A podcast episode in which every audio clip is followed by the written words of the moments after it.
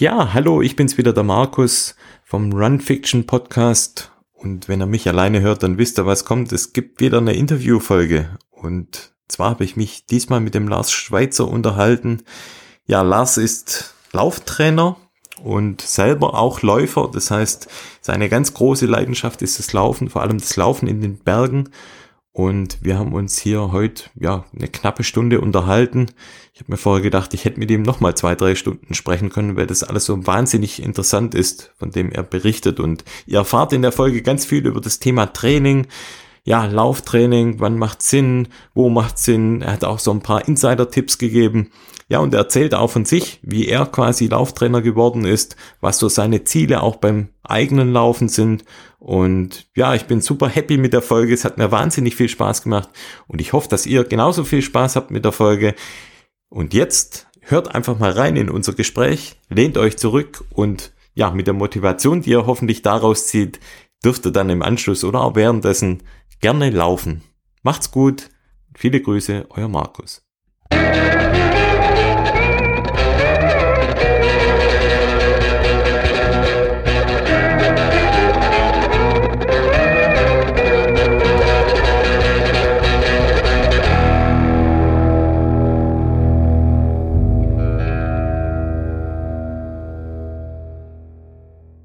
Ja, Lars, alles gut bei dir? Ja, bei mir ist alles gut soweit. Äh, heute schon doppelt sportlich aktiv gewesen. Also von dem her kann der Sonntags jetzt so langsam ausklingen. Ja, mit was denn?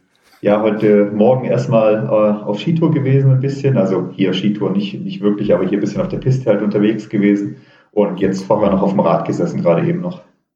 Das heißt, ihr habt ähm, bestes Winterwetter bei euch? Ja, im Moment kann man nicht klagen. Ein bisschen mehr Schnee könnte es haben, aber ansonsten, ja, man will sich ja nicht beschweren.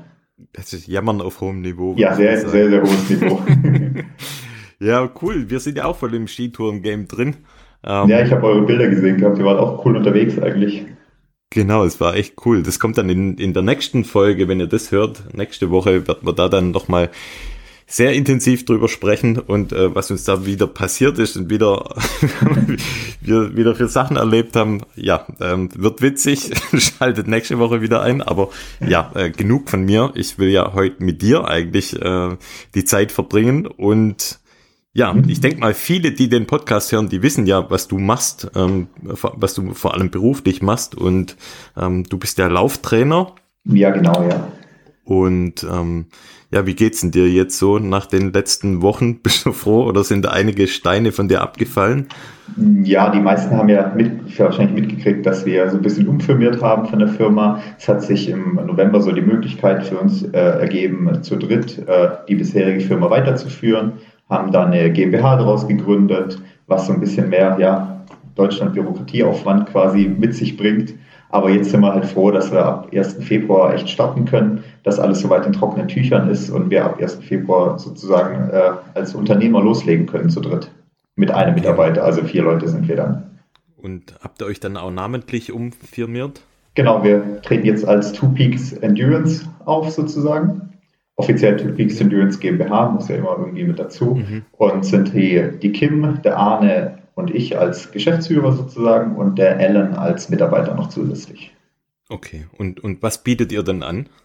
Also genau, also ausschließlich ja. Lauftraining oder ähm, wie seid ihr da aufgestellt? Genau, wir werden so wie bisher quasi hauptsächlich, äh, unser Hauptgeschäft ist einfach das Coaching, also die individuelle Betreuung von Athleten auf verschiedenste Ziele hin, auch teilweise Triathleten, Marathonläufer, Trailläufer, ähm, verkaufen auch Trainingspläne für diverse Wettkämpfe und äh, wollen jetzt dieses Jahr auch unser erstes äh, Laufcamp hier in Füssen veranstalten. Das sind so unsere drei Standbeine, die wir quasi äh, haben als Firma. Und wann soll das Laufcamp sein? Das Laufcamp soll ein bisschen ein Shoutout machen. das Laufcamp wird in der letzten äh, Aprilwoche stattfinden, vom 23. bis 30. April. Okay, also wer da noch Zeit und Lust hat, der kann genau. sich da noch. Ich weiß nicht, hat es noch freie Plätze? Ja, es hat, gibt noch freie Plätze. Wir äh, ziehen es jetzt auf jeden Fall durch. Wir haben genug Leute, dass es auf jeden Fall stattfinden wird. Und äh, sofern, sofern alles möglich sein sollte, äh, ja, findet das in dieser Woche statt. Und wir haben ja ein abwechslungsreiches Programm äh, zusammengestellt aus langen Läufen, kurzen Läufen, bisschen Sightseeing auch Möglichkeiten, weil gibt ja hier genug zu entdecken im Allgäu. Auf jeden Fall. Gibt es da, ähm, wenn man sich da anmelden möchte, dafür gibt es, ja, muss man irgendwie eine Einstiegsqualifikation vorweisen, muss man ähm, die zehn hm. Kilometer in irgendeiner Zeit laufen oder ist das völlig egal? ja, also man, man sollte schon die zehn Kilometer äh, solide, so sagen wir mal auch flach, so in, ja, bis 70 Minuten, unter 70 Minuten laufen können, 60 bis 70 Minuten laufen können. Ähm, wir werden aber mit den Trainern, die wir auch hier sind, äh, auf jeden Fall aus verschiedenen Leistungsgruppen machen so dass ah, keiner jetzt hier die Angst haben muss, irgendwie vorne mitzulaufen oder nur mitzuhetzen, sondern wir werden entsprechend, wie die Gruppe dann an einem ersten Tag quasi auftritt, dann entscheiden, ob wir mit zwei oder zwei, teilweise sogar drei Leistungsgruppen dann vielleicht an den Start gehen. Okay, jetzt hast du ja gesagt, ihr habt euch da gemeinsam ja diese GmbH gegründet. War für dich die Entscheidung einfach, das ähm, direkt zu machen, diese Chance zu ergreifen oder ja, ja musstest du da ein paar Tage drüber schlafen? Im ersten Moment, als äh, wir das Angebot bekommen haben, war es natürlich für alle erstmal eine große Sache, weil äh, ja, auf einmal selber sozusagen der Chef sein oder Unternehmer zu sein, war für alle erstmal eine, eine Herausforderung. Und äh, so nach zwei, drei Tagen haben sich dann aber wir drei eigentlich zusammengerauft und gesagt, wir müssen das doch irgendwie schaffen und irgendwie machen. Und äh, ab dann haben wir dann halt auf den Moment jetzt hingearbeitet, dass wir dann äh, jetzt ab 1. Februar eben starten können. Okay. Ihr habt ja da einen Slogan, ich habe das auf der Internetpage gesehen. Es war noch, ähm, zwar nie einfach, immer ehrlich. Würde das so im Kern das beschreiben, wie ihr arbeitet? Ja, weil wir wollen halt äh, ein Training auch den Leuten bieten, wo eben, wie es sagt, äh, quasi nicht einfach ist. Also wir wollen es den Leuten nicht einfach machen, ihre Wettkämpfe zu schaffen. Jeder soll sich im Training auch anstrengen müssen und äh, soll aber so ein bisschen auch committen, dass er sich anstrengen will und unsererseits wollen wir uns die Sache auch nicht einfach machen. Das heißt, keine vorgefertigten Pläne irgendwie unseren Athleten äh, nur fortzusetzen oder sowas, sondern jeder ist wirklich individuell betreut bei uns. Und das, das soll so dieser Spruch auch ein bisschen aussagen, dass es wir uns nicht einfach machen und dass es die Leute aber auch nicht einfach machen dürfen oder sollen bei uns, sondern wenn du halt sagst, du trainierst mit uns oder bei uns, dann musst du von dir halt auch aus halt auch bereit sein, das durchzuziehen und so weiter. Mhm. Und wenn ich jetzt Laufanfänger bin, würdest du sagen, oder was wäre da dein Argument, ähm, bei dir auch ein Training zu starten? Mhm. Brauche ich das als Laufanfänger überhaupt? Genau, also als Laufanfänger ist es halt, ähm, ja, du musst selber entscheiden, ob du dich dann betreut haben willst. Viele haben sich gerne betreut, am Anfang, weil sie sich ein bisschen auch kontrolliert fühlen in dem Moment.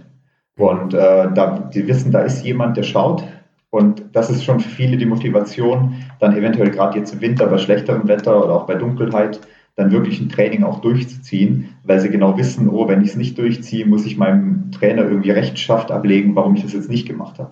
Okay, das heißt, das ihr seid da schon auch immer im, im, regelmäßigen Austausch dann mit den Athleten. Genau, also der Trainer steht auch regelmäßig in Kontakt mit dem Athleten, je nachdem, welches Paket er bei uns äh, hat, häufiger und, oder nicht häufiger. Und äh, für alle haben wir da aber auch zum Beispiel bei WhatsApp einen Kanal, wo sich äh, die Athleten auch jederzeit mit Problemen oder irgendwas melden können oder fragen. Okay, was gibt's da so für Pakete? Also wie, wie, kann ich mir das vorstellen, wenn ich da starten möchte bei euch? Hm, genau, wir haben also einmal so ein normales Coaching-Paket sozusagen. Da ist es so, dass äh, jeder einen Trainingsplan kriegt für die nächsten äh, drei Monate, wird der meistens immer geschrieben. Ah, und äh, monatlich wird er aber kontrolliert vom Trainer und eventuell angepasst an neue Ziele, an Probleme oder an auch Entwicklung. Also wenn der Athlet sich gut entwickelt hat oder wenn er zwei Wochen lang krank war, dann wird der Plan halt nochmal angepasst für den nächsten Monat und ähm, bekommt dann einmal im Monat auch so eine Auswertung, wie er sich den letzten Monat, ob er sich gut entwickelt hat, schlecht entwickelt hat, was hätte besser laufen können und so weiter und äh, bekommt da die Rückmeldung von uns. Dann gibt es noch Erweiterungen zu dem Paket, also zum Beispiel, dass der Trainer wöchentlich dann in die Sache reinschaut und sagt, okay. ähm, hier die Woche lief gut, nächste Woche machen wir das so und so. Und dann gibt es noch ein größeres Paket, wo es halt dann all out ist sozusagen für den Athleten, wo der Athlet einfach ja, sich melden kann, wann er will und Rückmeldung bekommt, wann er will. Das ist dann sozusagen die, die Premium-Betreuung. Okay. Die, die schwarze, die Platin-Kreditkarte quasi. Genau, die sozusagen. Also, Concierge, der jederzeit zur Verfügung steht. Genau. ja, cool. Und ähm, gibt es auch die Möglichkeit, wenn ich jetzt zum Beispiel sage, ich habe ähm, einen schweren Lauf vor der Brust, ich will mich zum Beispiel jetzt zum ersten Mal an einen Marathon oder an einen Ultramarathon herantrauen, gibt es auch die mhm. Möglichkeit zu sagen, ich habe da einen Termin X, diesen Lauf und ich möchte mich jetzt auch von euch ähm, vielleicht ja, drei, vier Monate vorher trainieren lassen. Gibt sowas auch? Genau, so, so läuft das meistens ab. Also es okay. gibt ähm, bei dem normalen, es gibt dieses eben dieses Coaching, was ich gerade gesagt hatte, mit der Betreuung. Aber es gibt auch sozusagen ein Level-Up, was wir so als erweiterten Trainingsplan so ein bisschen betrachten. Da machen wir auch eine Bestandsaufnahme, wie, äh, wie deine Stärken und Schwächen aktuell sind, auf welches Ziel du trainieren willst. Also sagen wir mal, du willst im April einen Marathon laufen. Dann schauen wir, wie deine Stärken und Schwächen jetzt im Moment verteilt sind. Und dann bekommst du einen Trainingsplan bis zum Marathon von uns, abgestimmt auf welche Tage du trainieren kannst, welche Möglichkeiten du hast, ob zum Beispiel Rad noch vorhanden ist oder sowas. Und dann hast du drei Monate den Trainingsplan und kannst den abtrainieren. Das ist sozusagen das Level Up. Das ist dann ohne weitere Trainerbetreuung. Aber die Erstellung von dem ganzen Trainingsplan und so weiter ist individuell. Also es ist auch kein vorgefertigter Trainingsplan, sondern der wird okay. dann so erstellt, wie du es quasi brauchst für dein Ziel. Ach, cool, okay. Das ist so dieses einmalige äh, Paket, wenn man sich jetzt nicht auf ein Monatscoaching einlassen will, zum Beispiel. Und wie ist es bei euch denn so, ich sag mal, unterteilt von den Athleten, die bei euch sind?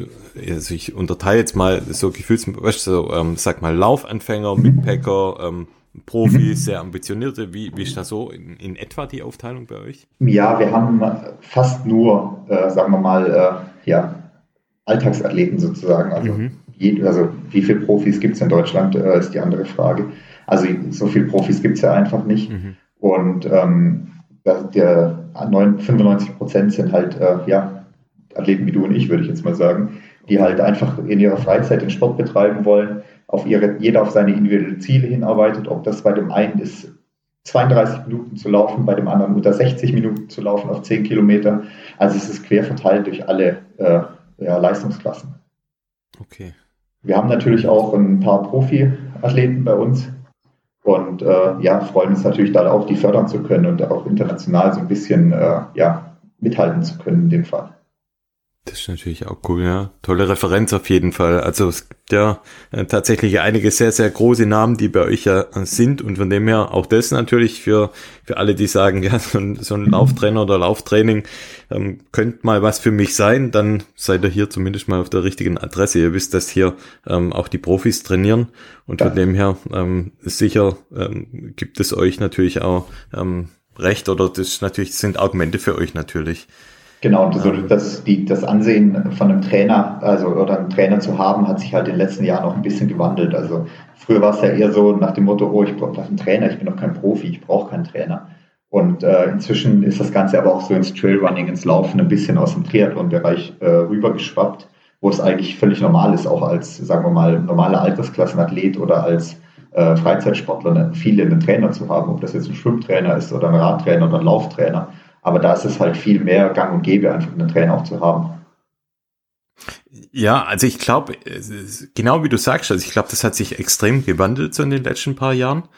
Ähm, wenn ich jetzt aber so überlege, ich denke mal schon, dass sehr, sehr viele auch noch ohne Trainer natürlich unterwegs sind und einfach ihr eigenes Training oder ihren mhm. eigenen ähm, Laufstiefel, sage ich mal, runterlaufen was, was glaubst du, was, was kann man denn aus einem Hobbyläufer rausholen, sage ich mal? Warum sollte ich denn bei euch ins Training kommen? Was, was könnte ich da aus mir noch mehr rausholen? Genau, also viele machen halt den Schritt, äh, wo sie, wenn sie sich überlegen, ich will mal bei einem Wettkampf wirklich auch eine neue Schall, eine, irgendeine Schallmauer durchbrechen. Also viele, keine Ahnung, die magische Drei-Stunden-Grenze beim Marathon, wenn sie jetzt im Moment vielleicht so bei 3,15 stehen, 3,20 stehen oder sowas, oder eben bestimmte Zeitziele bei Läufen oder auch einfach einen schweren Lauf, den man vielleicht so als Lebensziel hat, auch einfach mal zu schaffen. Also ob das Leute sind, die einen Transalpinlauf zum Beispiel angehen wollen, die dann sagen, oh, das ist mein Traum, das einmal mit hier meinem Partner oder meine Partnerin auch zu schaffen. Da sind viele Leute, die auch so einmalige Ziele haben.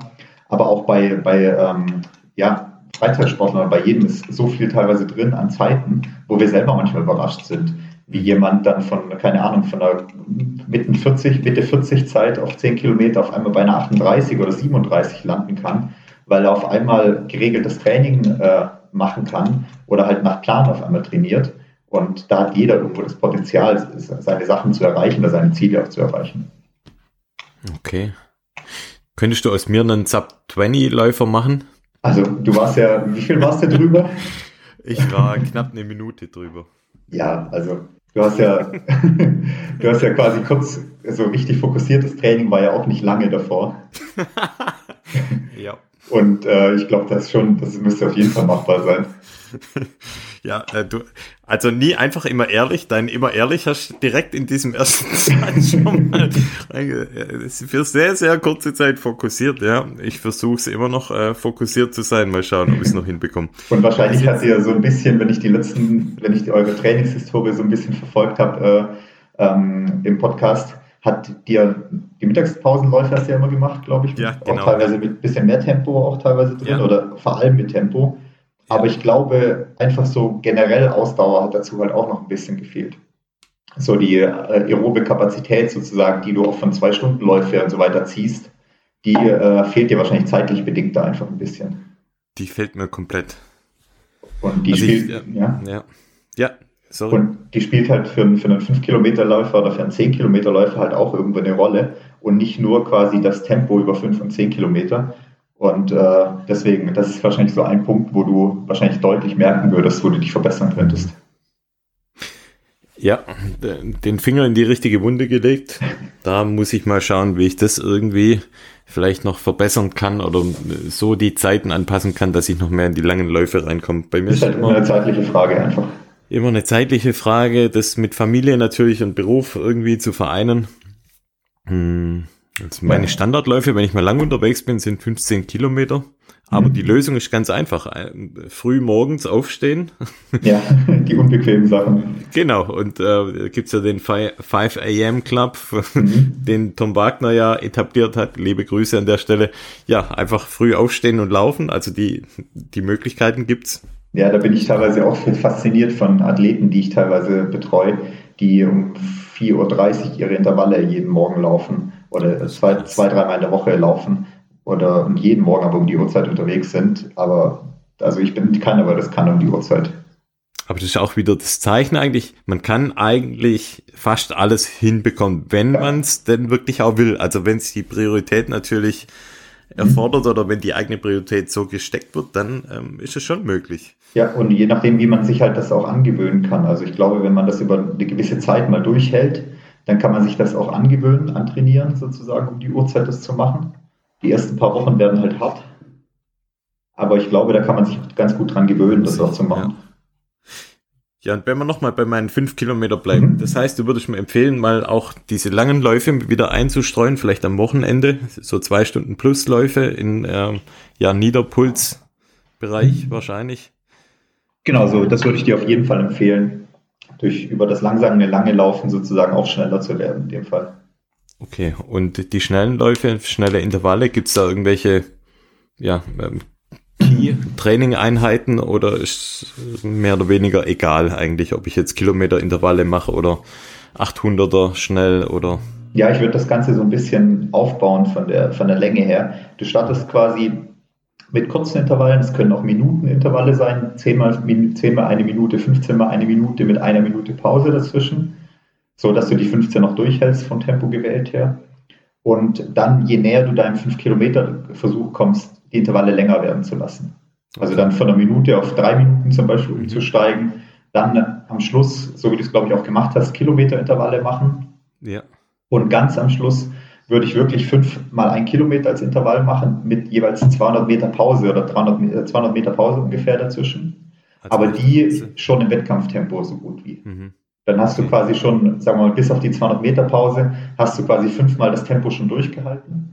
Das ist so die, eine der letzten Einheiten, die ich machen würde, dann vor den fünf Kilometer, um dann quasi für den, für den Versuch einfach durchzuziehen. Okay. Und so, also quasi von schnellen, kurzen Intervallen Richtung Ziel immer, so immer mehr angleichen, die Intervalle. Mhm. Okay. Ja, dann probiere ich das mal. Du hast es ja verfolgt. Ich habe ja ähm, wirklich mit den Kilometer-Intervallen eigentlich angefangen oder 800er und mhm. bin dann relativ schnell, weil keine Zeit mehr war, ja. von ein Kilometer auf acht Minuten Einheiten dann gegangen. Mhm. Und ähm, ich glaube, ja. Genau, da hättest du einfach ein Stockwerk, ein Stockwerk quasi höher anfangen müssen. Mhm sozusagen, also mit ein bisschen kürzer von den Werten her, um da die ganze, ja, den ganzen Bewegungsablauf äh, und so weiter und die im V2 Max Bereich quasi die kurzen Intervalle auch einfach trainieren zu können. Das heißt generell der Tipp, also wenn ich jetzt fünf oder zehn Kilometer mache, ist immer so quasi, ich fange mit, mit kurzen, kurzen Intervalleinheiten an und ähm, mache quasi die gleiche Dauer, die ich als Intervalllauf eben auch die Pause genau, ja. und ähm, schraube mich so quasi immer mehr Richtung Wettkampfdistanz hin und mache auf der anderen Seite dann diese langsamen ähm, mhm. ja, ähm, aeroben Laufeinheiten und da werde ich dann ähm, ziehe ich mir quasi die aerobe Kapazität dadurch. Genau, das wäre das, das wäre quasi faktisch so der, der Aufbau, wo man für so einen 5 Kilometer oder 10 Kilometer Wettkampf letztendlich betreiben würde. Okay. Jetzt sind wir hier natürlich schon ähm, sehr krass eigentlich im Detail ähm, eines ähm, ambitionierten Hobbyläufers, sage ich mal. Was würdest du empfehlen? Wie sollte ein Laufanfänger eigentlich ähm, seine Trainingsläufe gestalten, wenn er anfängt zu laufen? Was wäre da wichtig? Genau, also für denjenigen, wo er einsteigt, ist am wichtigsten, kann man wahrscheinlich nicht oft genug äh, betonen, nicht zu schnell anfangen. Weil fast alle fangen an zu laufen, sind nach vier, fünf Minuten völlig außer Atem, sagen, oh, Laufen ist echt viel zu anstrengend, habe ich keinen Bock mehr drauf. Und da machen halt viele schon den Fehler, sich einfach zu, zu arg ja, zu überanstrengen bei den ersten Läufen, anstatt zu sagen, ich laufe zwei Minuten, gehe eine Minute, laufe zwei Minuten also wirklich versuchen, so, so niedrig wie möglich anzufangen und dadurch auch die Anstrengung tiefer zu halten und auch so ein bisschen den Spaß auch dann zu haben und nicht nur zu denken, boah, ich bin total fertig. Okay. Also viele laufen da 20 Minuten durch, haben dann zwei Tage die Muskelkarte ihres Lebens erstmal und machen es dann in der nächsten Woche wieder und dann laufen sie einmal in der Woche für 20 Minuten und finden überhaupt keinen Gefallen daran. Dann lieber zwei bis dreimal in der Woche eben solche Minutenwechsel machen und die langsam steigern. Irgendwann sind es dann zwei Minuten, fünf Minuten, zehn Minuten, aber quasi so sich langsam rantasten an das Durchlaufen, nicht gleich von der Anfang an alles versuchen durchzulaufen. Okay. Und die generellen Gesamtumfänge jetzt in der Woche, wie würdest du das an ja, wenn man, Anfänger mhm. ähm, anpassen? Ja, wenn man anfängt, so drei bis vier Mal, würde ich so, ja, so 40, 45 Minuten oder sowas äh, empfehlen. Insgesamt dann? Insgesamt drei, drei bis vier Mal 40 bis 45 Minuten. Okay. Also so drei bis vier Stunden jetzt so in den ersten paar Wochen. Okay, und das dann immer langsam steigern. Quasi. Genau, beziehungsweise die 40 Minuten oder 45 Minuten erstmal nicht ändern von der Länge her, sondern von der Zusammensetzung her ändern. Dass du nicht mehr alle zwei Minuten äh, eine Pause machst, sondern irgendwann alle vier Minuten. Aber die Gesamtlänge würde ich trotzdem so bei 45 Minuten bis maximal eine Stunde am Anfang erstmal halten. Mhm und dann, wie gesagt, lieber den Laufanteil erhöhen und den G-Anteil irgendwann reduzieren. Okay. Und ähm, was hätte ähm, ein anderes Vorgehen für ein, für ein Endresultat? Ist das irgendwie dann, ähm, ist, ist man verletzungsanfälliger? Ist das für die Sehnen und Bänder wichtig, dass man so vorgeht? Oder welchen Hintergrund hat so dieser, dieser langsame Aufbau? Ja, es ist einfach, dass sich quasi das das ganze System, also das aerobe System auch da ein bisschen anpassen okay. kann. Weil wenn, am Anfang wird die Herzfrequenz relativ schnell, je nachdem, was man anderes gemacht hat davor. Wenn man jetzt vom Radtraining kommt oder vom Radfahren ist oder so, will dann aufs Laufen umsteigen, dann ist natürlich die Sache einfacher, weil der Körper einfach Sport schon gewohnt ist, die sportliche Betätigung. Aber wenn man so von Null anfängt, ist einfach direkt die Herzfrequenz viel zu hoch und die Anstrengung viel zu hoch. Und man ist einfach dann schon fertig, weil man sozusagen direkt nur noch im anaeroben Bereich sich bewegt okay. und sich da einfach nicht so lange dann drin aufhalten kann. Okay, das heißt auch, du würdest empfehlen, gerade auch als Laufanfänger ähm, schon auch mal nach dem Puls zu schauen, oder? Mm, ja, auf jeden Fall. Also ich würde den Puls äh, mitkontrollieren. Ich würde nicht nach Puls laufen, weil wie gesagt, am Anfang wird der viel zu hoch sein die ganze ja. Zeit. Da würde ich eher nach so einer ja, gefühlten Anstrengung äh, trainieren.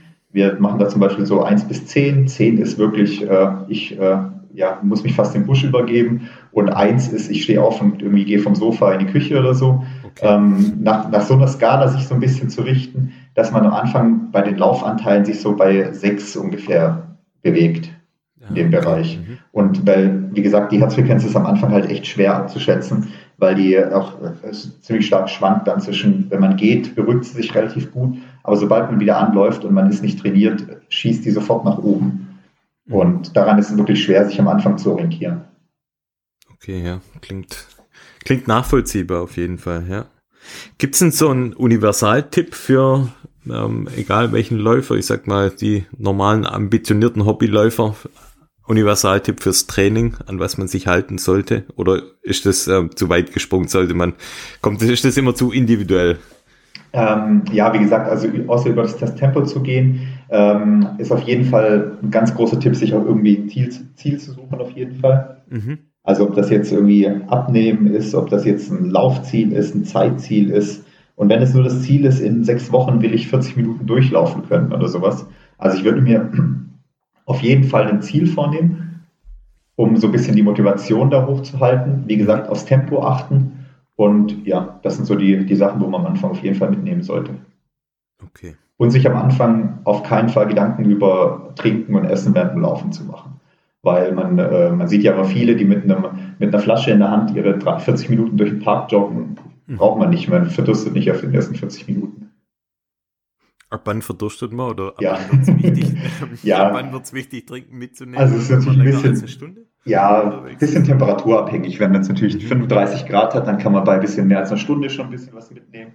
Ansonsten im Winter kann man auch mal bis zwei Stunden ohne was unterwegs sein. Mhm. Also es ist ein bisschen Intensität und ein bisschen temperaturabhängig.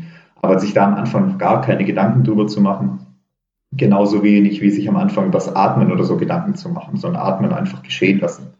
Mhm. Viele, viele versuchen ja irgendwie zweimal ein, einmal auszuatmen oder sowas, um quasi irgendwie Seitenstechen zu verhindern. Meistens das Endresultat ist, dass man dann da erst Rechtsseitenstechen bekommt oder aus der Atmen bekommt, wenn man sich irgendwie so aufs Atmen konzentriert. Und der Körper atmet schon von allein, der, der, der, nimmt sich den Sauerstoff, den er braucht. Also am Anfang sich wirklich so wenig Gedanken wie möglich zu machen als Laufanfänger. Einfach zu wissen, okay, ich gehe langsam genug an die Sache und laufe einfach. Kann man das auch für das Laufen als solches, diese Regel festhalten? Also ich denke jetzt an den Fußauftritt, ob Fersenlauf, mhm. Mittelfußlauf oder Vorfußlauf, da macht man sich ja auch manchmal so ein bisschen verrückt und denkt, oh, ich muss jetzt, muss jetzt unbedingt diesen Mittelfußlauf hinbekommen ist es nicht besser, ähm, einfach so zu laufen, wie, wie, wie, ich sag mal, der Körper mir mein Lauf, ähm, Laufbewegung mitgegeben hat? Ist es also. Was würdest du da sagen? Ja, also ich würde da jetzt auch nicht sagen, jeder muss unbedingt Vorfuß laufen oder jeder muss unbedingt, Mittelfuß laufen. Wenn jemand die langen Distanzen auch Tempo laufen kann auf der Ferse und er hat keine Probleme, dann soll er es machen weil äh, dann, dann ist es für ihn machbar, dann, dann hilft der Schuh quasi von der Dämpfung her, dass er da keine Probleme kriegt. Nur wenn man merkt, man, hat, man kriegt Probleme, dann würde es vielleicht Sinn machen, sich zu überlegen, steige ich vielleicht auf Mittelfuß um, laufe ich zu arg auf der Ferse oder das Gegenteil, laufe ich nur auf dem Vorfuß und kriege deswegen Probleme in der Wade oder irgendwie sowas. Das gibt es auch bei einigen Läufern. Äh, Gerade so die, wo so ein bisschen aus dieser Zeit kommen, wo es hieß, ja, muss auf jeden Fall Vorfuß laufen und so so niedrig wie möglich und so weiter. Da gibt es viele, wo dann Wadenprobleme kriegen teilweise. Also es ist immer so eine Sache, ein Laufstil funktioniert, solange es keine Probleme macht. Und wenn er Probleme macht, dann muss man schauen, ob man ihn eventuell umstellen kann, umstellen sollte. Aber ja, so auf den ersten Moment gibt es jetzt keine Laufart, die man jetzt verteufeln sollte. Mhm, okay. Wie sieht es beim Thema Ernährung aus? Genau, also Ernährung ist, äh, ist, ist so ähnlich. Also viele äh, gehen natürlich teilweise überversorgt in Wettkämpfe oder in Läufe rein. Gerade wenn man, wie wir, es, wie wir es jetzt davon hatten zum Beispiel, wenn man da auf äh, Fettstoffwechsel zum Beispiel trainieren soll, will, dann heißt es halt wirklich am Abend schon vor dem Lauftag äh, nicht mehr noch Nudeln essen oder sowas, sondern am Abend schon versuchen zu reduzieren, möglichst, äh, ja, aber das ist sowas, äh, das kann man später dann, wenn man äh, ambitionierter trainiert oder wirklich etwas hintrainiert, sich Gedanken darüber zu machen. Ansonsten, wenn man ins Laufen einsteigt oder wenn man jetzt einfach so läuft, dann sollte man sich da auch keine zu großen Gedanken drüber machen. Heißt es quasi, dass ihr das Thema Ernährung und auch ähm, gerade so Lauftechnik und so weiter auch in eurem, ich nenne es jetzt mal Portfolio habt?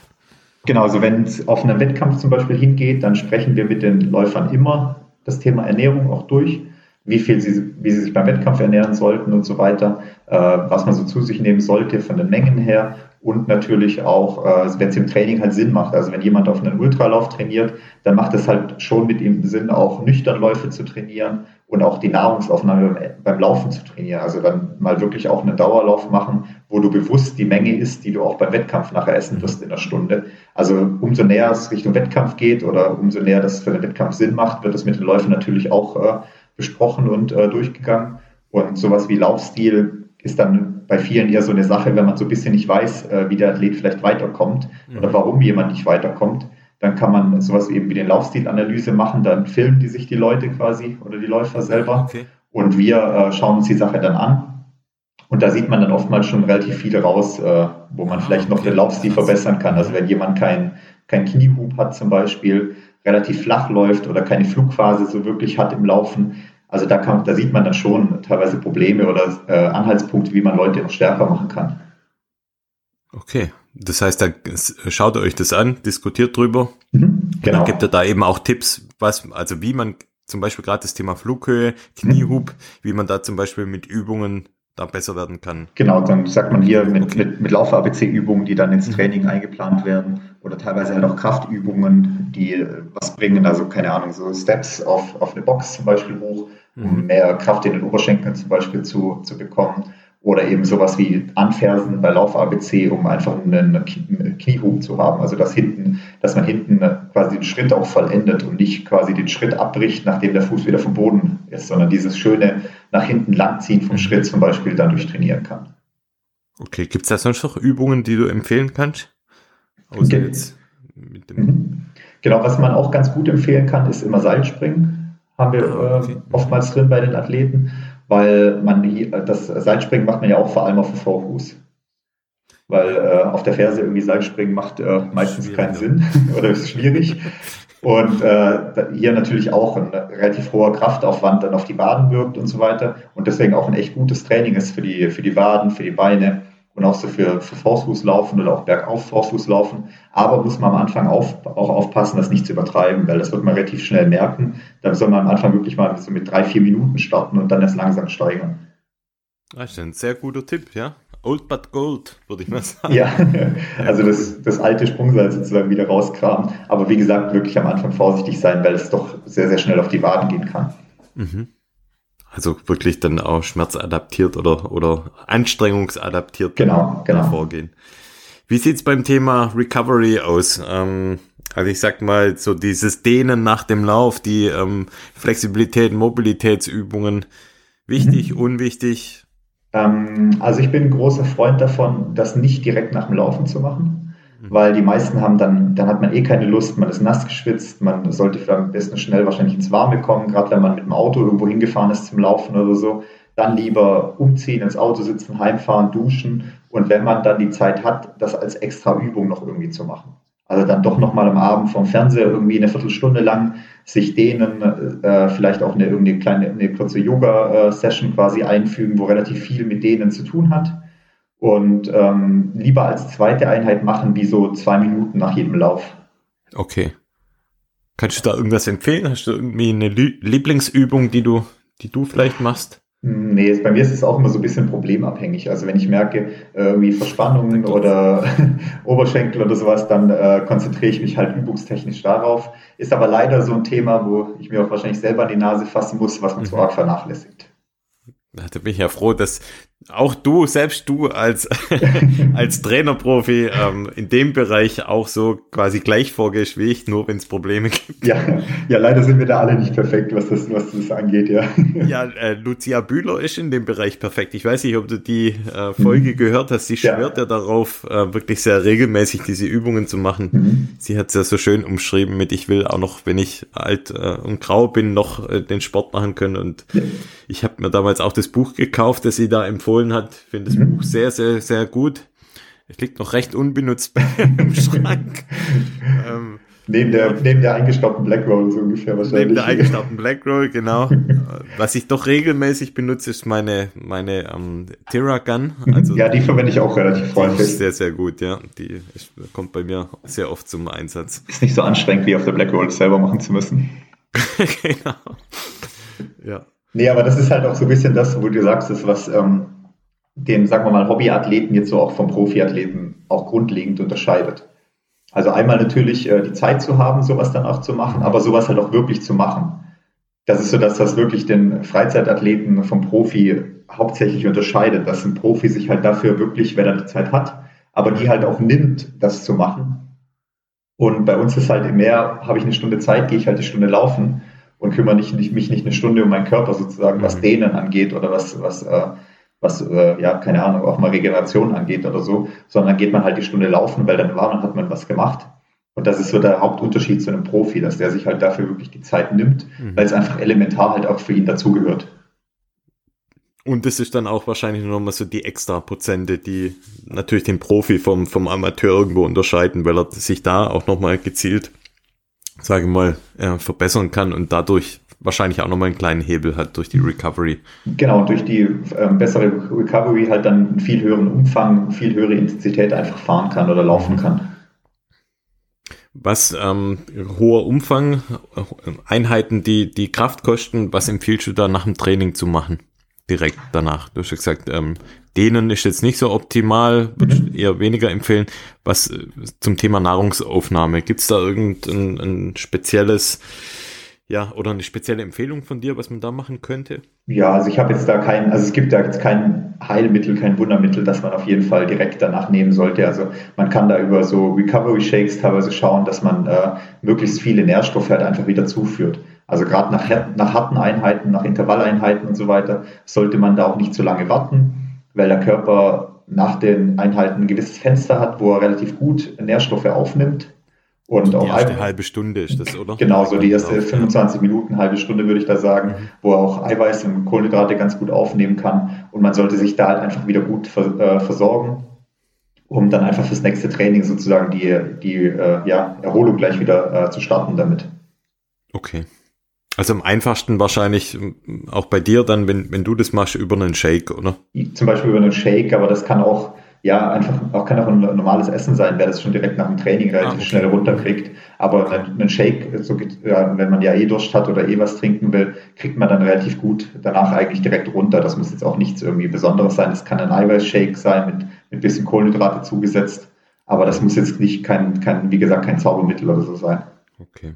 Man sollte jetzt aber nicht, wenn man 20 Minuten laufen war, direkt danach ein Zwiebelrösch braten mit Spätzle. Nee, vor allem, vor, allem, wenn man, vor allem nicht, wenn man laufen geht, um abzunehmen. Da sollte man das auf jeden Fall nicht machen. genau. Also die Kohlenhydrate, die man danach aufnimmt, sollten nicht unbedingt mehr sein, als die, die man verbrannt hatte. Am besten nicht. okay. Ja, Lars, ähm, du sag mal, wie bist du eigentlich zum Lauftrainer gekommen? Das würde mich mal interessieren. Wir kennen uns ja schon eine, eine ganze Weile, aber das habe ich dich, glaube ich, noch nie gefragt. Ja, also ich bin natürlich auch, also irgendwann habe ich mir gedacht, ich muss mal laufen anfangen.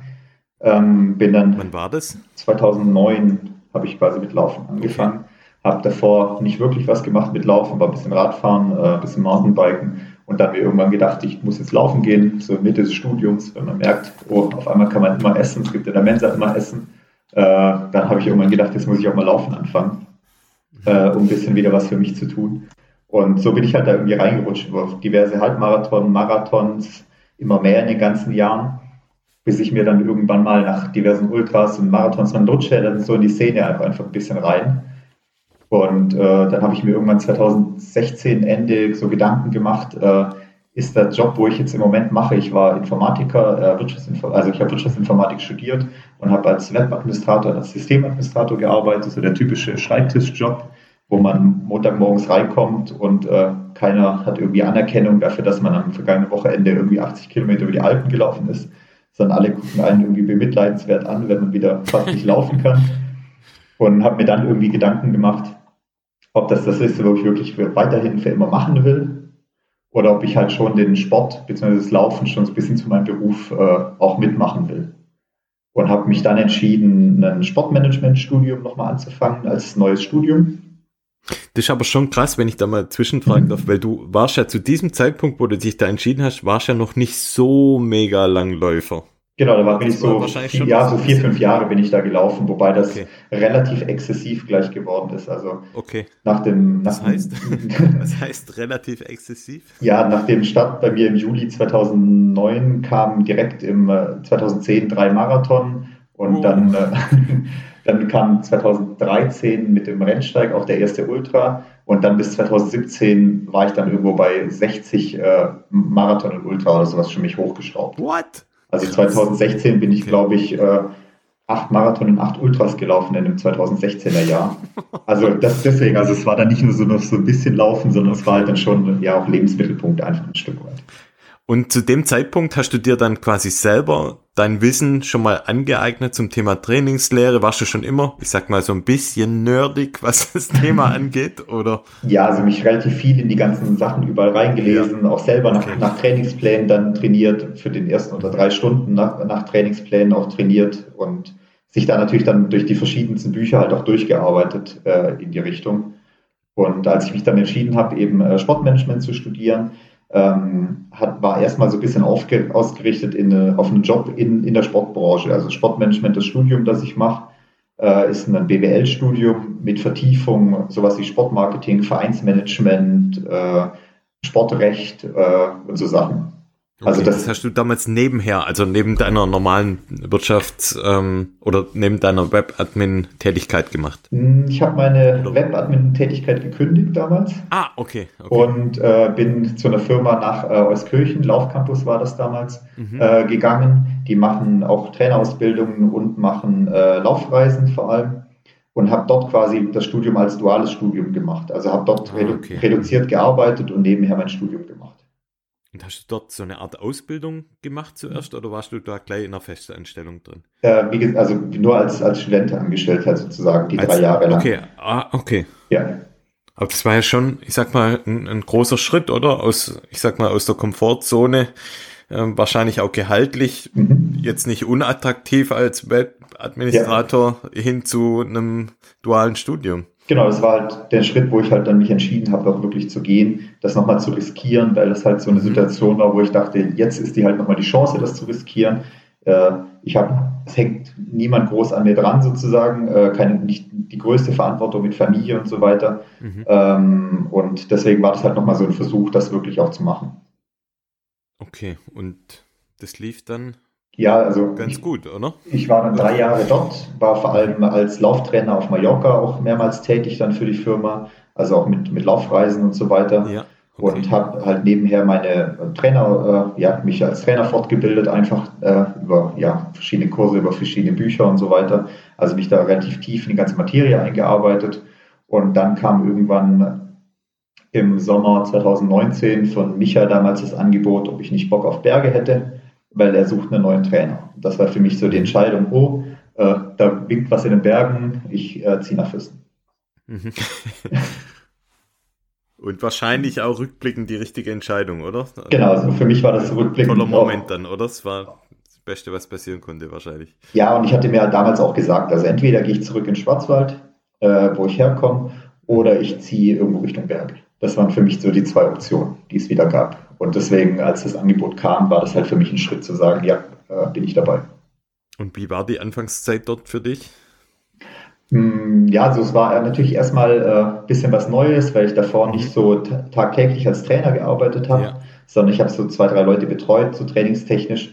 Aber dann war halt am Anfang die Lernkurve halt auch relativ steil, äh, viel zu lernen mit den Athleten, viel auch über Training einfach noch zu lernen. Und äh, ja, war eine herausfordernde Zeit am Anfang, wenn man direkt irgendwie auf 20 Athleten halt dann auf einmal gestoßen ist, die man auf einmal zu betreuen hat. Okay. Und da war auch extrem viel gelernt hat halt einfach. Okay, und jetzt bist du wie lange? Ähm, genau, seit 2019 August bin ich jetzt sozusagen hier in Füssen. Okay, krass. Ja. So war das also, okay, krass. Genau, jetzt ja, sozusagen mit der. Auf, ja. jetzt mit, mit der Selbstständigkeit, genau. Jetzt genau, jetzt mit der eigenen Firma, mit der eigenen Firma am Start. So schnell, äh, so, so hat sich die Sache geändert in den drei Jahren. Und äh, ich hoffe mal, dass es ganz gut läuft dieses Jahr und will aber halt auch die eigenen Sachen nicht so ganz aus den Augen verlieren. Also äh, natürlich will man auch selber noch als Läufer so ein bisschen aktiv sein. Und ich glaube, das schätzen auch so die Athleten so ein bisschen, wenn sie sehen, der Coach äh, quält sich selber noch ab, hat selber Laufziele, die er erreichen will. Ich glaube, das äh, bringt so das Trainersein auch ganz gut, ganz gut rüber, wenn man sich selber eben auch mit den gleichen Einheiten teilweise abmüht, wie jetzt auch die Athleten. Ja, danke für den Steigbügel. Ziele, eigene Ziele. da kommen wir eigentlich zu dir jetzt als Läufer, ähm, zu dir als Athlet. Was wären denn ähm, so Ziele, die du jetzt in, in nächster Zukunft noch angehen möchtest? Ja, ich hatte ähm, letztes Jahr quasi ist ja alles relativ flach gefallen. Also ich war froh, dass ich den Großglockner zumindest laufen konnte letztes Jahr. Der hat stattgefunden. Äh, ich habe mich dann im äh, Oktober an der Ferse operieren lassen ähm, und will jetzt dieses Jahr halt einfach wieder in das Geschehen eingreifen. Ähm, Ziel ist bei Mozart auf jeden Fall eine Distanz zu laufen dieses Jahr. Ob es die der Mozart hat was für eine Distanz? 100, glaube ich? Oder ja, der hat, der hat zwischen von 20, 30, 40, 60, 80, 100, glaube ich, alles an Distanzen. Ah, okay. Ähm, also ich will auf jeden Fall dort laufen, weil wir da immer mit einer relativ großen Gruppe zusammen hinfahren. Also normalerweise fahren wir in die Zugspitze, aber die ist ja leider um vier Wochen verlegt worden, deswegen passt der Termin nicht mehr bei so vielen. Aber wir fahren jetzt zusammen zum Eiger, äh, nicht zum Eiger, zum Mozart. Und ähm, ich hoffe, die 100 Kilometer vielleicht angehen zu können. Äh, muss jetzt mal schauen, was der Fuß sagt, wenn ich jetzt den Umfang steigere. Und äh, das ganz, ganz große Ziel dieses Jahr ist aber dieser neue 100er in Meierhofen bei mir. Ah, da habe ich davon gelesen. Was, was ist das, 100 Meilen oder 100 Kilometer? Nee, ist 100 Kilometer. Ähm, hat aber 8000 Höhenmeter auf die 100 Kilometer, Boah. weil er dem äh, kompletten Berliner Höhenweg quasi folgt. Krass, wann ist der? Der ist ähm, am 9. September, glaube ich, an dem Wochenende. 9. Ja. September. Okay. Ja. Also noch ein bisschen Zeit, um ähm, deine, deiner Verse nochmal äh, zu sagen, in ja. welche Richtung es gehen soll. Genau, die muss einfach den Umfang jetzt wieder abkönnen. Das ist so ein bisschen das Ding noch, dass die, die lange Belastung jetzt einfach wieder, ich mich wieder dran gewöhnen muss. Alle Muskelpartien da wieder sich dran gewöhnen müssen an die langen Sachen. Und das ist so das, was das nächste halbe Jahr sozusagen da passieren muss. Okay. Und wie sind aktuell so deine Umfänge? Ja, also ich schaue gerade ich schaue gerade, dass ich jetzt so wieder zu meinen fünf, sechs Mal die Woche äh, solide komme. Ich habe jetzt, äh, glaube ich, 65 Kilometer diese Woche. Letzte Woche, äh, die größte Woche waren es schon 75 dieses Jahr. Ich schaue, dass ich wieder Richtung 100 Kilometer komme. Im Moment ergänzt sich das Ganze aber, wie, wie wir es vorher hatten, mit Skitour und Rad mhm. äh, ganz gut. Also im Moment schaue ich nicht nur auf die Kilometer, sondern schaue eher so ein bisschen auf die Stunden, dass ich so meine, meine 10 bis 12 Stunden auf jeden Fall äh, locker drin habe. Und ähm, ja, darauf, darauf schaue ich eher ein bisschen. Also, dass die nächsten, dass dann ab März ich wieder auf die 100 Kilometer solide in der Woche auch laufen komme. Und dann sollte sich das ganz gut ausgehen, denke ich mal. Das heißt im Umkehrschluss, wenn ich ähm, noch ein bisschen weg bin vom Spezifischen, dann äh, wäre quasi die, die, die Zeit, die ich auf den Beinen bin oder jetzt auf dem Rad, wäre auch noch möglich, das quasi so zu machen. Also sprich Skitouren, mit dem Fahrrad unterwegs sein, einfach um ja. diese Dauer an Sport im aeroben Bereich ähm, hinzustellen, oder? Genau, so mit äh, Alternativsportarten funktioniert das richtig gut, okay. weil dem Körper ist es erstmal egal, wie du ihn trainierst. Also ob du jetzt sagst, du machst deine Intervalle auf dem Rad oder machst deine Intervalle laufend, ist jetzt erstmal für das, für das aerobe System völlig egal. Also okay. du könntest theoretisch auch auf einen Marathon hintrainieren, indem du nur Radintervalle machst. Das einzige Problem ist, du hast die Abhärtung von den Muskeln nicht beim Laufen nachher. Okay. Mhm. Aber so von den, von den äh, Anforderungen vom Herz-Kreislauf-System ist die Sportart erstmal egal. Okay. Da kommt es wirklich nur auf die Stunden an. Okay, das heißt, ich könnte theoretisch auch, wenn ich jetzt an mich selber denke, ähm, vieles auch mit dem Fahrrad machen, wenn ich ähm, vielleicht so ins Geschäft pendel, mhm. Ähm, hin und zurück, jeweils knapp eine Dreiviertelstunde. Bringt das auch schon was oder ist das jetzt im Radbereich äh, eher schwierig? Ja, würde, wenn du, wenn du beide Strecken hast und so auf 90 Minuten mhm. kommst, dann hättest du, ja. würde es schon dir auch was bringen einfach. Okay. Und wenn du da, wenn du jetzt teilweise bei, bei Strava teilweise äh, die Profis schaust, die sind teilweise halt mit drei bis vier Sportarten zurzeit unterwegs. Okay. Weil da ist Laufen gar kein so großer Anteil, sondern da ist eigentlich relativ viel über Rad und über Skitour oder äh, Langlauf im Moment. Oder die kombinieren teilweise halt die zweite Einheit mit einer Alternativsportart. Also wenn die zweimal am Tag trainieren, okay. mhm. ähm, dann weichen die noch auf eine Alternativsportart aus. Ähm, das war zum Beispiel, als ich da für die Tortur de Ruhr äh, letztes Jahr trainiert habe, war das auch so eine Sache. Ich bin halt zweimal am Tag laufen gegangen, weil mir die Alternativsportart fehlte. Und wenn du zweimal am Tag halt 20 Kilometer laufen gehst, dann hast du halt so eine hohe Belastung, Stoßbelastung auf Knochen, Sehnen und so weiter. Hätte ich damals schon die Möglichkeit gehabt, die hatte ich noch nicht, auch auf die Rolle umzusteigen mit dem Rad, dann hätte ich eine Einheit halt laufen gemacht und mich dann noch mal zwei Stunden am Abend auf die Rolle gesetzt oder sowas. Okay. Und so kannst Macht du natürlich Sinn dann, ja, dass du so ein bisschen deinen Laufapparat dann auch ein Stück weit dann ja schützt. Genau, du kannst dich dann einfach deinen Laufapparat schonen, dadurch die Muskeln und Bänder und Sehnen, die du beim Laufen beanspruchst, die kannst du halt durch die andere Sportart einfach schonen und deswegen dann lieber die Qualitätseinheiten laufend machen, also Intervalle oder Langläufe und so diese Fülleinheiten quasi auf andere Sportarten aufteilen.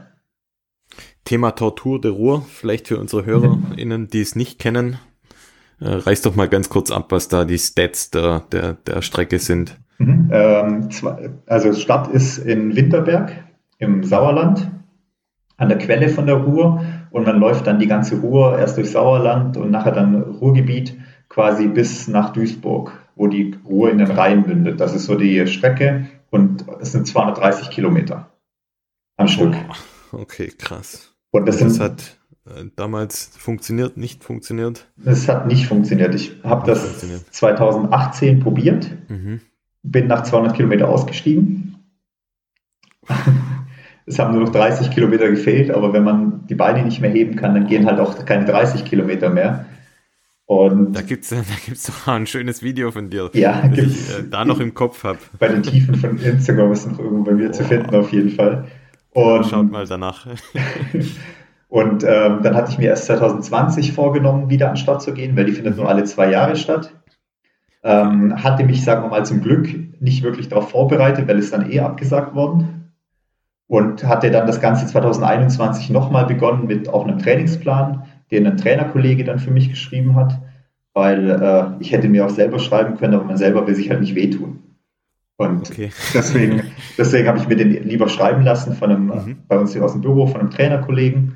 Und ähm, wurde dann ja aber leider sechs Wochen vorher auch abgesagt. Ich, war mitten im Trainingsplan drin. Ich, ich war gerade auf einem äh, ein Kilometer Wechsellauf damals. Äh, es waren 21 Wechsel geplant, also Marathon war geplant, äh, wenn ich das Training durch hatte. Und nach, nach der Hälfte, nach dem zehnten Wechsel, gucke ich aufs Handy und sehe irgendwie 40 Nachrichten und sehe Toto de Ruhr abgesagt, habe sofort die Uhr aus, ausgemacht und bin zum Auto gegangen und habe das Training beendet. okay. Und das war ja, Ende, Ende meiner Torturvorbereitung und damit ist das Kapitel für mich im Moment auch abgeschlossen. Im Moment heißt ähm, nicht in naher Zukunft? Ja, nicht in naher Zukunft. Also wenn ich so viel Zeit äh, nochmal in Training investiere, dann werde ich das in Bergtraining oder halt Trailtraining investieren und nicht in Torto de Ruhr Straßentraining. Okay. Ja. Ja, verständlich irgendwo. Wahrscheinlich hättest du jetzt nochmal durchgezogen, weil du ja eh dran warst natürlich, gell? Ja, Aber genau. Man merkt dann wahrscheinlich im Training, wenn man für sowas trainiert, was es doch für eine krasse Belastung äh, A, an Zeit, an, an, an Training an sich ist und ähm, von dem her, ja, kann ich irgendwo nachvollziehen, dass du dann sagst, ah, ja, muss nicht unbedingt sein. Ja, das waren teilweise halt 160 Kilometer Wochen, die ich in dem, in dem Bereich dann äh, gelaufen bin. Und teilweise halt Samstag, Freitag, Samstag, Sonntag zusammen halt über 70 bis 80 Kilometer einfach waren, mhm. die man da gelaufen ist. Und es hat einfach so viel Zeit gekostet und so viel Anstrengung und Energie hat einfach gekostet, weil man arbeitet ja nebenher auch noch voll. Mhm. Und äh, ja, war hier im Allgäuer Winter dann, das war Januar, Februar, März, wo dann hier relativ viel Schnee war, auch nicht so die leichteste Vorbereitung, dann wirklich mhm. zweimal am Tag rausgehen zum Laufen. Ja. Naja, dann gibt's gibt's neue gibt's neue Kapitel, die jetzt anstehen und ich glaube, das sind ja auch Aussichten, die a natürlich ein intensives Training bedürfen und, und ja. b aber dann vielleicht doch ähm, landschaftlich zumindest ein bisschen schöner sind als als ja. ja und man kann halt für das für die Vorbereitung endlich hier einfach in die Berge gehen zum Trainieren. Mhm. Und muss nicht denken, cool, ja. muss nicht sagen, nee, ich kann nicht mit euch in die Berge gehen, weil ich muss meine 40 Kilometer hier flach äh, irgendwie abreißen sondern kann halt sagen, sechs Stunden in den Bergen helfen mir halt auch viel weiter, weil der Berliner Höhenweg wird jetzt nicht so viel mit Laufen zu tun haben. Mhm. Ja, es wäre ja fast schon absurd, Lars, wenn, wenn du in den Bergen lebend ja, für eine flache Strecke trainierst und alle anderen in Deutschland, die irgendwo flach leben, die sagen, oh weil das gibt's ja nicht, ich will in die Berge. Genau, die dann das 20, für die Tortur die 25 Mal, die 25 Mal den Deich hoch und runter laufen, um ihre Höhenmeter zu sammeln. Ja. Ja, was war denn so eigentlich dein größter Erfolg oder dein, wo du am liebsten zurückschaust, an welches Rennen? Hm, ja, es gibt so zwei Sachen, also, oder sagen wir mal drei. Also mein, zeitlich war, war ich am, happy, am happiesten sozusagen oder am zufriedensten mit meiner 2,52, die ich damals beim Schwarzwaldmarathon gelaufen bin. Hm. So als meine Marathon-Bestzeit immer noch steht. Stark. Was und, für ein Schnitt? 4 Minuten 5 oder sowas? Ja, knapp, knapp über 4 Minuten, 404, 405 oder sowas, ja. Wahnsinn. Und äh, das ist so mein, mein Zeitziel, wo ich mich am meisten ja, darüber freue oder wo ich echt äh, zufrieden bin, wo ich echt nicht weiß, ob ich da nochmal hinkomme oder vielleicht irgendwann nochmal versuche hinzukommen. Und äh, so von den Läufen her ist es einmal eine knapp 6 Stunden 15 beim Rennsteig, was so knapp äh, Top 25 bedeutet. Mhm. Ähm, da war ich. Hat wie viel Kilometer? Was 73. 73, okay. Genau. 1600. 1000, okay, krass, ja. starke Zeit. Und da war ich richtig zufrieden mit. Und so vom Erlebnis her war, glaube ich, das größte bisher dieser äh, X, äh, ähm, wie hieß der, X, X Alpin, wo es mal gab, von Plan B. Ah, ja. Ah, Alpen X, Alpen X, so rum war der, genau, einmal, ja. glaube ich, nur veranstaltet worden, oder? Genau, das hat leider nur einmal stattgefunden. 100 Meilen waren das von äh, Seefeld bei Innsbruck bis nach Brixen, quasi nach Südtirol. Also ist quasi eine, eine äh, Alpenüberquerung, eine Transalpin gewesen als Solo-Veranstaltung. Äh, und äh, das waren 100 Meilen mit 34 Stunden. Und das war halt so, so, ein mega, so ein mega Erlebnis. Hat, wie gesagt, leider nur einmal stattgefunden. Hätte ich vielleicht ein Jahr später oder so nochmal gerne probiert, weil man dann so ein bisschen die Strecke halt einfach kannte. Man wusste, was auf einen zukommt. Aber so als einmal Erlebnis war das, glaube ich, das äh, beeindruckendste, was ich so im Laufbereich bisher gemacht habe. War da nicht aus Wetter brutal schlecht? Ja, es hat also quasi. Teilweise sogar abgebrochen worden. Also war da nicht irgendwie so ein Cut-off und viele. Läufer oder sind generell viele Läufer gar nicht angekommen, oder? Ja, es gab ungefähr 200 Starter und ähm, es hat sich dann fast eingeregnet gehabt bis vor den Start. Also eine halbe Stunde vom Start hat der Regen aufgehört gehabt, aber es war halt, die ganze Strecke war halt komplett durchnässt. Mhm. Und ähm, am Penser Joch damals, da war ich äh, ganz gut eigentlich durch. Äh, ja, ich schätze mal, keine Ahnung, siebter oder achter oder sowas damals.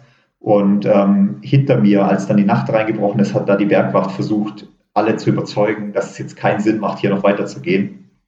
Weil danach kam so ein ja, hochalpines Stück, wo halt lauter viele Felsen, man kam nicht wirklich laufend voran. Äh, da, haben, da sind dann viele am Penser Joch ausgestiegen damals.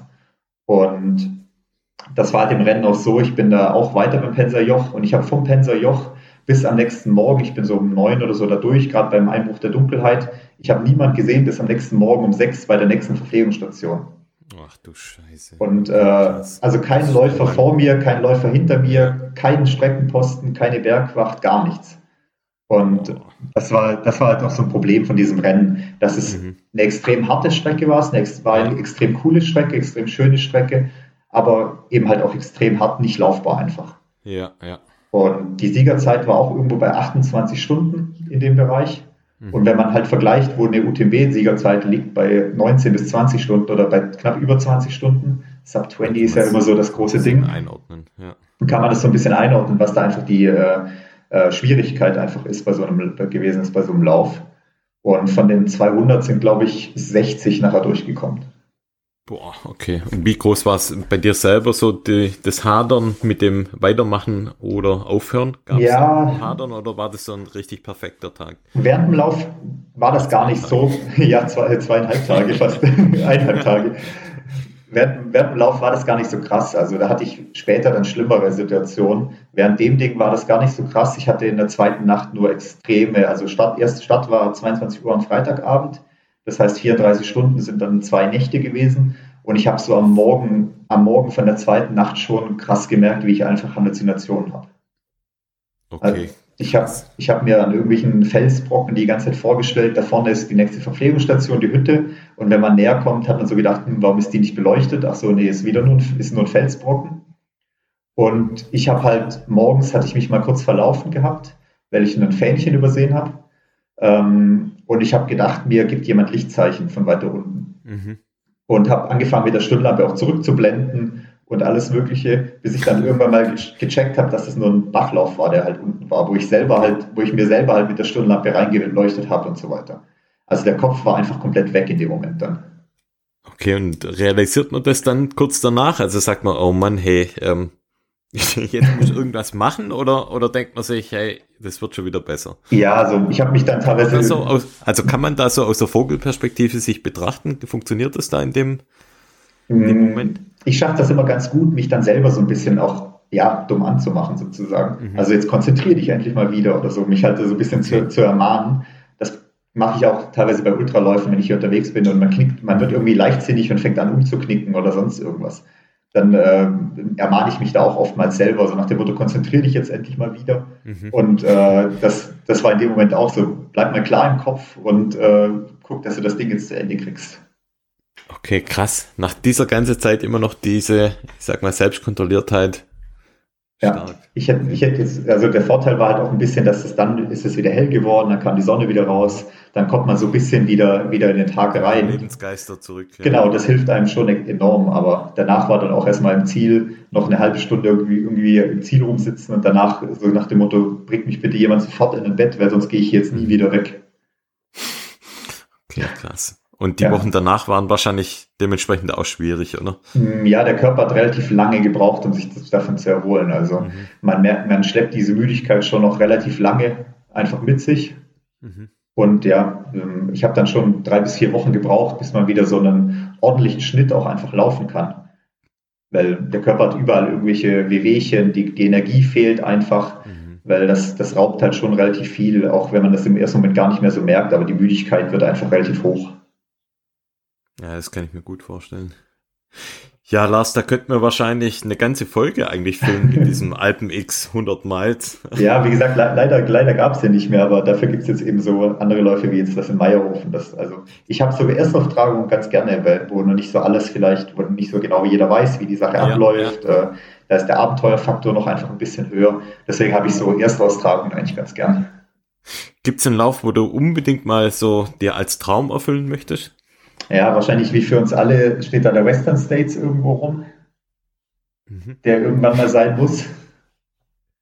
Die, das heißt, da sammelst du schon ganz fleißig die, die Lottery Points. Ja, leider habe ich mal jetzt eineinhalb Jahre oder jetzt während der Corona-Geschichte mal keinen ähm, Qualifikationslauf gehabt. Ja. Und deswegen habe ich wieder bei Null angefangen. Ähm, ich hoffe jetzt einfach die nächsten ein, zwei Jahre vielleicht nicht gezogen zu werden, be bewerte mich aber schon die ganze Zeit, um dann irgendwie mal richtig gezogen zu werden, dann drei oder vier Jahren.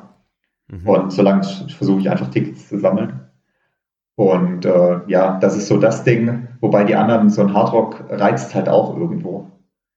Aber irgendwas in die Richtung ja, mal, ja, mal okay. auf jeden Fall.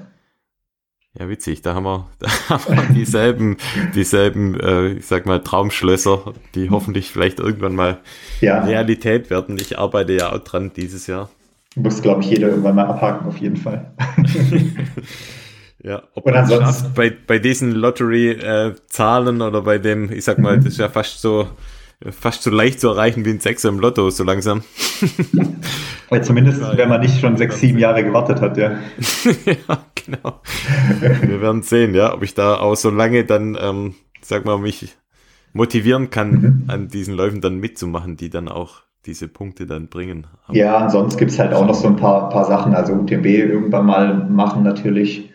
Ähm, ich versuche mich seit zehn Jahren für den London-Marathon zu bewerben das ist noch so ein Ding, wo ich auf der Liste habe von den kleineren sozusagen, also nicht von den Ultradistanzen, sondern so von den Marathonsachen, will ich London irgendwann mal laufen.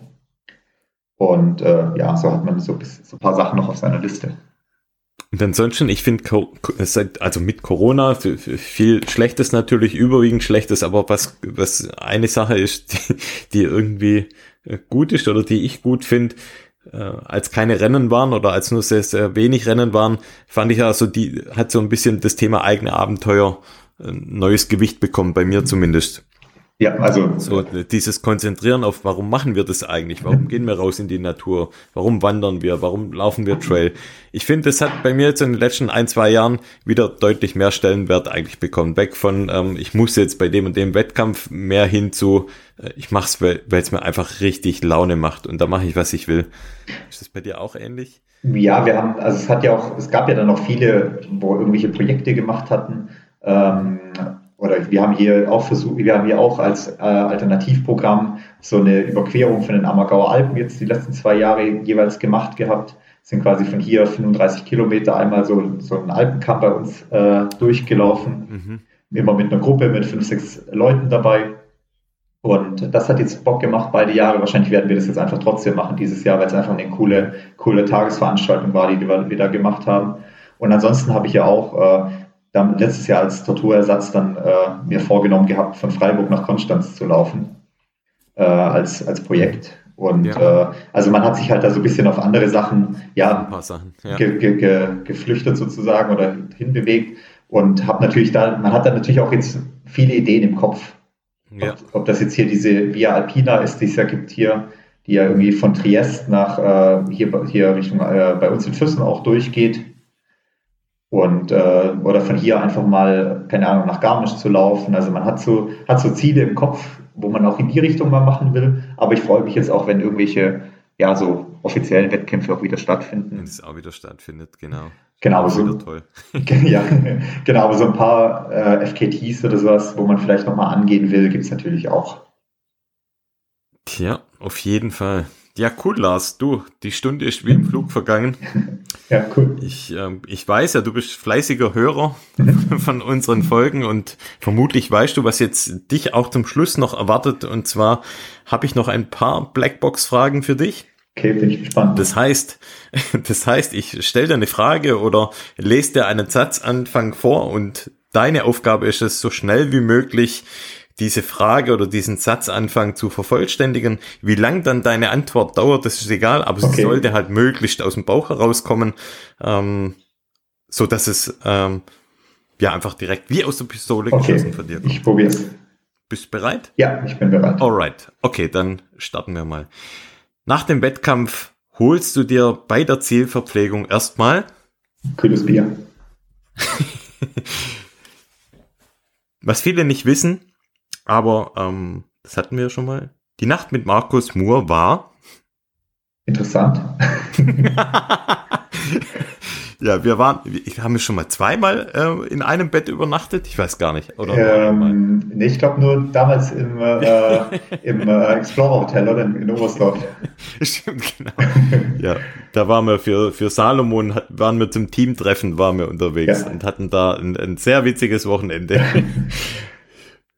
Ähm, während dem Training Musik, Podcast oder gar nichts? Ähm, Podcast und Musik. Also immer ein bisschen abhängig vom Training und vom Lauf. Also wenn ich irgendwie gemütlich vor mich hinlaufe, dann höre ich gerne Musik. Aber wenn ich jetzt irgendwo ähm, mich zum Beispiel, also wenn ich zum Beispiel einen langen Berg hochlaufe, dann höre ich lieber Podcast, weil ich mich von der Musik nicht pushen will dann in dem Moment. Weil sonst passt nachher ah, die Musik, okay. die Musik nicht zum Rhythmus. Wenn man jetzt eine Stunde lang irgendwie 1000 Höhenmeter hochläuft, dann kann ich keine, äh, sagen wir mal, pushende Musik gebrauchen weil ich mich ja eher darauf konzentriere, jetzt hier lange gleichmäßig nach oben zu laufen. Aber sonst bin ich eher der Podcast-Hörer beim Laufen. Okay, und dann äh, laufspezifisch oder gibt es auch andere mm. Podcasts, die du dir gerne anhörst? Gerne laufspezifisch, aber ich okay. höre, höre auch zum Beispiel gerne hier um, Baywatch Berlin oder Fest und Flauschig äh, mhm. von Böhmermann und Schulz oder eben äh, Klaas oder Joko und Paul Ripke hatten, haben einen ganz coolen Podcast eigentlich mhm. gehabt. Leider steigt, steigt der Joko jetzt aus, aber halt also gerne auch so, so Unterhaltungspodcasts einfach. Okay. Dann nächste Frage. Was darf in deinem Laufrucksack niemals fehlen? Äh, meistens Cliffblocks, bei Ultraläufen der obligatorische Bengalo. Ah, okay, da gibt es da gibt es noch eine Frage, die ziehe ich jetzt vor, und zwar, wann wird der nächste Bengalo gezündet und warum? Hm, auf jeden Fall denke ich mal in Meierhofen, wenn ich da das Ziel erreichen werde. Okay, ganz kurz vielleicht für die Hörer, warum hast du ein Bengalo dabei? Ist das dein, dein Trademark? Mm, für mich ist das so ein bisschen eine Motivation. Ja, ich hatte den ersten hatte ich echt bei diesem Alpen X äh, damals dabei, weil ich mir gesagt habe, wenn ich die 100 Meilen da schaffe, dann zünde ich den im Ziel an. Also für mich ist das so ein bisschen eine, Gedanken, eine Gedankenstütze oder eine, eine Belohnung quasi. Eine Belohnung oder eine Motivations, Motivationsstütze auch soweit. So nach dem Motto, ähm, wenn ich das, wenn ich das schaffe, dann zünde ich das Ding an, so nach dem Motto, hier, ich habe es geschafft, so das Wissen zu zeigen. Ähm, ich habe das eben deswegen auch nicht bei jedem Lauf dabei, sondern nur bei denen, wo wir wirklich als große Ziele wichtig sind. Mhm. Oder wo ich genau weiß, darauf war es jetzt nicht so einfach, das zu schaffen, oder das ist hier jetzt auch für mich was Besonderes. Äh, und da habe ich das dann gerne dabei, ob das jetzt ein besonders schwerer Wettkampf ist oder zum Beispiel damals beim Lahmen Winkel, weil es einfach ein cooler Wettkampf ist mit coolen Leuten und ich dadurch auch den Leuten einfach ein bisschen Stimmung zurückgeben will. Mhm. Also es ist eher für mich so eine, so eine Gedankenstütze bei coolen. Wettkämpfen oder auch bei herausfordernden Wettkämpfen. Okay. Dein liebster Sport neben den Laufen? Äh, schwere Frage. Also im Moment Skitouren auf jeden Fall. Und äh, ansonsten, ja, eigentlich ist Skitouren jetzt im Moment der, das, der Favorit. Radfahren das macht zwar auch Spaß, aber es ist jetzt nicht so das, wo ich sage, das ist der liebste Sport während dem Laufen. Es gibt ja auch noch einen, einen, Sport, den du ganz gerne hast, den du, ich sag mal, ich weiß nicht, aber ich glaube nicht selber betreibst, aber ähm, gern selber anschaust. Ja, zumindest als Anschauen ist Eishockey mein, mein, mein Favorit. Also ich kann selber auch spielen, aber spiele jetzt nirgends aktiv in der Mannschaft oder so. Aber äh, als Fan ist das halt mein Favorite-Sport sozusagen. Okay. Und da auch noch regelmäßig mit dabei. Ja, also auch wenn jetzt die, wenn jetzt Schwenningen als Heimatverein sozusagen ein bisschen weiter weg ist im Moment, ähm, versuche ich da trotzdem so viel wie möglich äh, mit dabei zu sein. War es leider die letzten zwei Jahre eben Corona-bedingt auch nicht so möglich. Aber trotzdem die Auswärtsspiele in, in, in Augsburg oder München habe ich jetzt trotzdem mitgenommen während der Zeit und halt versucht, so viel wie möglich halt auch daheim Spiele zu sehen einfach. Okay. Nächste Frage. Trailrunning ist für mich ja auch ein Gefühl, der, ein Stück weit der Freiheit, äh, einfach hier loslaufen zu können, ähm, zu sagen, heute jetzt ich packe einfach meinen Rucksack, gehe los, gehe in die Berge und dann auch wirklich mal in Ruhe für sich zu sein. Ja, während und auch mal weg so von Umwelteinflüssen wie jetzt äh, mhm. Verkehr, wo man, auf den man achten muss, sondern man ist halt für sich in den Bergen unterwegs, hat eventuell irgendwelche Gämse, die man noch sieht und so weiter. Also ist einfach, man ist einfach mal raus aus der, aus der normalen Welt. Okay. Lars, ich schenke dir eine weiße Plakatwand in der Altstadt von Füssen. Was würdest du darauf schreiben? Puh. Äh, okay, das, das ist jetzt schwieriger. Ähm, ja, das, das die hängt da, ich würde sagen, die hängt da mal eine Woche hängt die da in der Altstadt. Okay. Genau, also ich würde auf jeden Fall draufschreiben, dass jeder erreichen kann, was er sich vornimmt. Das ist auch so eine Sache, auch wenn wir jetzt mit Athleten das merken, viele nehmen sich halt wirklich was vor und schaffen das dann auch. Also jeder kann erreichen, was er sich vornimmt und muss aber halt darauf äh, bereit sein, dafür auch zu arbeiten oder arbeiten zu wollen. Das, das könntest du dann auf die Rückseite schreiben. Das kommt dann auf die Rückseite, genau, ja. Aber, aber ihr müsst auch bereit sein dafür. Das ist so. Ja. Und, und man soll halt nicht in allen Probleme suchen, das ist auch so eine Sache, mhm. sondern eher schon, schon denken, ich kann das schaffen, also einfach optimistisch von der Einstellung her zu sein. Ja, cool. Finde ich ein sehr, sehr schönes Schlusswort. Ja, Lars, wir sind durch. Du hast dich tapfer durchgeschlagen durch die Blackbox-Fragen, bist gut durchgekommen. Ja, die, die letzte war schon herausfordernd. ja, das ist aber schwierig, wenn man so auf Kommando dann, ähm, ich sag mal, da äh, eine Antwort drauf finden muss. Vor allem jetzt ähm, bei sowas, wenn eine Plakatwand dann wirklich weiß ist. Ja, genau. Das ist äh, dir sehr, sehr gut gelungen. Und ja, äh, ich sag danke, danke für diese Stunde. Hat mir wirklich sehr, sehr großen Spaß gemacht. Und ähm, ja, du darfst vielleicht noch den Rausschmeißer machen, darfst vielleicht auch nochmal den Leuten, den HörerInnen sagen, wo man dich finden kann, wo man eure äh, Trainerplattform finden kann und dann überlasse ich dir ähm, das Schlusswort. Ja, also erstmal äh, natürlich dir auch danke, dass ich mich hier eine Stunde lang präsentieren durfte sozusagen. Ihr äh, findet uns unter twopeaksendurance.de, ist unsere äh, Webseite, die ist jetzt gerade im Moment quasi noch so ein bisschen im Umbruch. Ähm, findet uns natürlich auch in Instagram und Facebook jeweils unter twopeaksendurance.de. Ihr findet mich auch Instagram-technisch unter Last Trail mit, also Lars-Trail Fever ist da die korrekte Adresse.